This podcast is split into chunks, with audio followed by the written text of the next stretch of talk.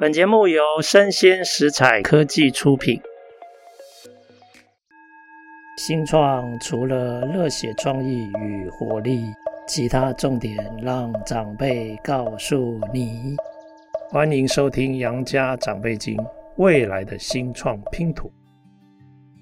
各位听众大家好，今天趋势讲想跟大家聊一个我自己也蛮关心的课题，就是整个通膨的后市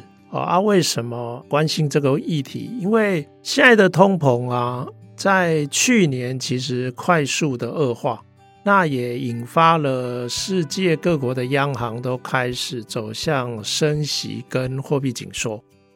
那大家是担心说如果紧缩的太过猛整个经济就会急速的冷却，那就会走向一个比较显著的经济的下行那甚至有人会担心那会不会因为这样有衰退，所以通膨的这个问题是大家关心的可是现在的整个通膨跟升息美国的市场事实上是举足轻重，主要的原因是因为整个升息的政策的推动的力量主要是美国联准会，所以我们就要看美国联准会它怎么看待这个通膨的后市。那这里我认为一个关键的因素是美国的劳动市场那其实大家可能不难发现有在做这种股票投资的人可能会发现最近的股市前一阵子其实有一点对这个通膨有一点趋于乐观，因为到了去年第四季的时候发现其实通膨的数字有点下降，然后他们就觉得这次的通膨好像已经有一点被压下来了，可是事实上后来的数字显示其实这个通膨好像没有这么快可以被压下来。那一个重要的原因是因为美国的劳动市场非常的紧怎么会这个样子呢？到底劳动力跑到哪里去了？为什么好像一部分的劳动力像人间蒸发一样？那我记得在疫情的时候就有很多朋友问说疫情的时候为什么劳动市场劳动力会供不应求？不是经济凉掉了，照理说应该劳动力需求没那么大，应该很多人反而是想找工作找不到工作那其实那个时候有几个因素第一个就是当大家很担心疫情的这个传染，所以有好多人都暂时退出了劳动市场。比如说一般人可能在家工作，可是在家工作当时的疫情前景还不明的时候，有很多女性甚至她可能决定她这段时间她干脆在家她就不工作，甚至有很多高龄者她可能就决定说那干脆我就提前退休。而且那个时候的疫情整个边境封锁，外国的工作者根本也进不来尤其美国这个市场其实它很依赖这个外来的工作者，也就是说外来的这些拿国外证照但是在美国得到工作签证的这些外国工作者，在疫情的期间其实这个供给也都断掉。那所以那个时候就可以发现其实整个劳动力劳动市场即使在疫情趋缓之后都没有明显的这种好转。为什么？如果我们看有一个大家喜欢看的指标叫做劳动市场的求供倍数，也就是说求财的人跟求职者的比例，我们通常用白话讲说一个工作在等几个人，或几个人在找几个工作，这个叫做求供倍数。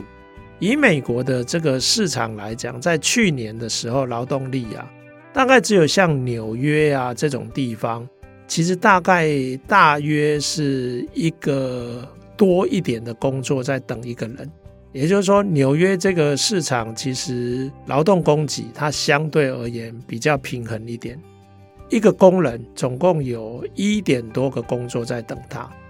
可是其他的地方就不一样了像比如说美国的这个佛罗里达州是2个多的工作在等一个人，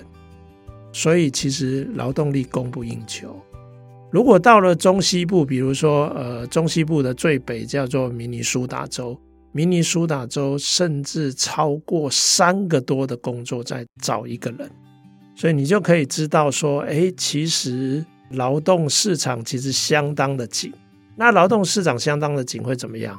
是求人，然后企业补不到工人，那只好继续提高工资。所以美国的工资就一直持续在通膨的时期，它也维持在一个高档。可是如果工资维持在高档，会发生什么样的问题？其实它会有后续推升相关的产品服务价格的这个压力。所以这也是为什么当劳动市场吃紧的时候，其实通膨的问题不容易快速被压下来，不容易快速得到解决。那很多人就会想要问说，美国劳动力为什么这么吃紧？那我来讲疫情后其实一般的主要的劳动力主力慢慢都回来了，包括女性也回来了然后甚至外国的工作者其实也用了很多方式让他补进来。可是这个时候会发现美国的劳动供给虽然恢复到疫情的那个水准，可是产业面的劳动需求却增长了300万人那目前其实这300万人大约是就业人口的3%，可是这个300万人没有缺工那为什么会这样呢？其实现在发现其实婴儿潮65岁以上的退休人口就没有回来了这个65岁以上的退休人口大概占人口的 17%， 然后这个退休人口大概有190万人，接近快200万，其实是劳动力所以他退休之后他就不回来了。然后现在整个美国的劳动参与率又略微下降，所以这里可能还要再少掉50万，所以大概有240-250万的劳动力事实上是短缺的。然后如果再加上考虑就是说有些时候自发的工时减少或者是病假这一类的问题，其实就有可能让美国的这个劳动力，这个300万的劳动需求其实找不到劳动供给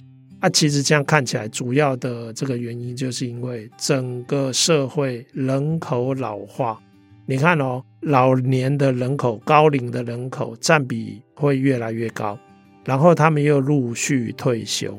然后年轻的这个劳动力它事实上它的占比是在降低。那这样就会发生，现在虽然在通膨的阶段，劳动市场其实它还是相当的紧俏那整个劳动紧俏的话，至少需要靠人力的服务业还有很多这种小微的企业，它就有可能会找不到人。那找不到人的话，事实上也影响它的营运，然后也让通膨的问题有可能会持续的延长那其实日前台湾好像因为在讨论油跟电是不是要涨价，那有人会担心说油电双涨会导致台湾的万物齐涨我觉得台湾只有油电双涨的话，绝对不会像美国跟欧洲这样万物齐涨。怎么说？刚刚讲美国现在是工资整个上扬，因为劳动市场非常的紧。那如果你看欧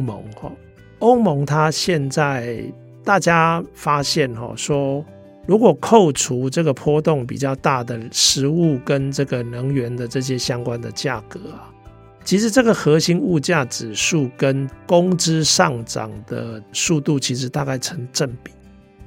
所以也就是说，欧洲因为工会劳方跟资方的这个协商有这种集体团体的力量，所以它都尽可能的维持工资的增长的速度跟核心物价指数大致上有一定的正相关联动的关系。可是我们台湾呢其实我们台湾不一样你看我们常年控制水价、油价、电价，还不止这个学费也被政府部门控制，然后我们的公共运输费率也被政府部门控制，对不对？然后我们的这个医疗的整个体系也因为健保制度的关系被政府做了价格的管制。所以你看哦，这些价格管制基本上如果不松绑的话，我问大家，工资涨得动吗？假如现在油电双涨，我想问大家，那你觉得我们的这些大学的学费它会涨吗？还有这些中小学的学费会涨吗？如果不会涨的话，那是不是这些老师还有这些学校的工作者，其实他的薪水也不会动啊？那如果不会动的话，为什么油电双涨会带动非常广泛的万物齐涨呢？所以其实每一个国家它的价格的这种传递跟转嫁的结构都不太一样，那这个给大家参考。那现在大家可能会想要问说，那可是目前看起来美国的劳动市场因为人口老化的问题啊，它趋紧，那它有没有可能会缓解哦？比如说好像目前看起来有几个力量好像会让劳动力啊，其实劳动市场不一定会那么紧哦。举例来讲，现在有两股力量，第一股力量是职场的弹性化，比如说职场弹性化之后啊，很多人他也许可以部分工时参与职场，所以也有人可以因为这样变得很斜杠，他也许上班一份工作，下班以后又有另外一份工作，所以当他有很多空闲的时间都可以分段去参与劳动市场的话，那这个劳动市场不是相对而言等于劳动力有在增加吗？其实我要说的是虽然整个市场的弹性化在疫情之后有进一步的提升，但是整体来讲啊，其实这一类的斜杠或者这一类的弹性化是有很多法规的障碍的。也就是说，现在其实像包括台湾，大家都非常担心，如果职场弹性化，有可能劳资双方的这个协商的力量会不利于劳方，资方可能就有办法，可能会有一些作为相对对劳方不利，所以我们的劳动法规事实上对于这一类的职场弹性化还是有很多规范限制，最主要是背后有很多疑虑。那还有一些疑虑事实上不是来自于法规制定的这个部门反而是来自于企业经营者。我们现在的企业经营者对于职场的这个弹性化，他们现在相当没有把握可以确保，当你在家工作或者你减少工作时数，你的工作效率还是有办法可以维持，因为目前的整个管理系统还没有那么成熟到可以相当程度的有效管理这个弹性职场。所以我记得前一阵子有好像是微软做过全球的调查，他全球大概有几万个员工的调查，结果他赫然发现说，其实员工虽然普遍都认为在家工作或者远距工作其实对他们的劳动生产力的影响有限，但是其实绝大多数的企业主，他们应该是说接近90%的企业主是不这么看待。所以目前就是整个弹性职场虽然有向这个方向移动的这种趋势，但是其实这样的演进事实上它的步伐是非常的慢的。那如果说不是因为劳动市场的弹性化这条路没有办法增加太多的劳动供给的话，那有没有可能开放更多的外来工作者？那其实这个常常会涉及政治的问题，也就是说你开放外劳或者外来的工作者，那就会有本国的工作者跟厉害的团体有可能会因为这样他的工作机会受到压缩，所以通常这一类的外来工作者的开放都是高度敏感的这个政治的问题，所以这一类的政治干扰还是会相当的多。那就看哪一个国家或哪一个经济社会它有办法解决这一类的政治的压力，如果有的话，那当然这个外来的这个工作者可能可以舒缓因为人口老化而减少的这个劳动供给。那现在还有一个趋势，这几个月非常热的这个人工智慧的这个发展，很多人发现像 ChatGPT 好像变得非常的聪明，其实它是一个文字接龙的这个软体，那它可以用文字接龙的这个逻辑来回答很多大家的提问。那有不少的这种测试发现，其实有很多内容的生成都可以用这种接龙的这种软体来处理。那像我记得我就有一个朋友，他是做永续时尚产业的，然后他的公司因为进口一些国外的这个永续时尚的商品，然后他就用 ChatGPT 来想要生成一些相关的行销素材，结果发现这个聊天机器人它产生的这些行销素材，事实上，不需要经过太多的修改就已经可以直接来使用。所以的确，像这样的这种人工智慧的发展会让很多人担心有很多工作机会事实上就被机器取代了。比如说以刚刚我讲的我那个朋友的例子，他今天如果让人工智慧来生成这些行销内容，那也许他就不需要有雇用一个人来专门产出这些行销内容。所以大家就在想说，那人工智慧可不可以舒缓劳动力不足，因为人口老化劳动力供给不足的问题，我个人认为人工智慧的发展它也需要一个比较长的过程，不会这么快。如果我们看我们台湾目前的人工智慧发展的状况，我觉得其实我们台湾人工智慧发展的状况跟国外不会差太多。目前人工智慧比较有在关注的企业大部分都是大型的企业，比如说可能是科技业、制造业或者是医疗的产业。那现在也许也可以看到一些中型的企业，它可能是二代接班者，他们二代接班的经营者重视数位转型，所以开始有一些有相当规模跟经营稳定度的这种中型的这种企业，现在也开始在探索人工智慧的这种发展。那现在很多中小企业虽然听到了，可是他们目前还没有足够的资源投入在这个相关的领域上。所以其实以台湾来讲，最近才开始有这些相关的人工智慧的社群在探索，如果要更广泛的让这些中小微的企业也可以掌握这些人工智慧发展的机会跟可能性的话，可能要有一些开源平台 Open Source 这一类的体制的建制，才有机会，那这个是目前看起来它不可能快速的形成，它一定需要一个时间一个过程。甚至当我们对人工智慧的使用的可能性越来越大的时候，我们会立刻面临到它要立刻应用跟落地的话，它有很多法规的问题需要去克服，因为现在人工智慧生成的这些内容其实目前还有可能会造成很多的法律风险或者政治的麻烦。那因为这样的因素，甚至有很多大型企业他们目前还没有办法很普及的大规模的使用这一类的人工智慧。那这一类的这种法规的调整跟进化，其实它也需要相当的时间。所以如果以这样来看的话，人口老化已经是进行式，那慢慢的越来越多的高龄者退出劳动市场，所以劳动力会趋紧。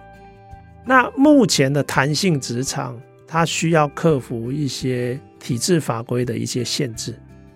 所以这个企业经营还有这些就业者他们的习性，我觉得它也没有办法快速的普及，那人工智慧的问题也是这样，它也需要相当的时间才能逐步的普及，而这里面也包括一些法规环境的一些调整跟演进。所以目前来看的话，人口老化这个进行式，我认为确实有可能让一些中高所得的国家，也就是生育率低，然后高龄人口越来越多的这一类的经济体、经济社会，它会面临一个相对劳动力趋紧的大环境。那在当下，其实美国、欧洲、日本这些国家，事实上包括台湾，甚至人口老化比较快的中国，都有这些类似的这些问题。所以目前我觉得以眼前的通膨的课题，它有可能会因为劳动力趋紧，然后工资不容易下来，会让整个通膨的问题它拖延的时间会比较长。拖延的时间会比较长，那就表示升息的脚步也会走得比较慢。所以如果高利息的这个环境，正利率的这个环境维持的比较久的话，其实它对经济来讲就有一定的抑制的这种影响。所以其实我觉得以接下来的景气来说，因为这样的因素，我认为通膨不容易快速被解决，所以有可能我们要有心理准备，经济下行趋缓的可能性它其实一直在提高之中。这个就是我的看法，那提供各位听众参考。那也谢谢各位听众的收听，我们下次见。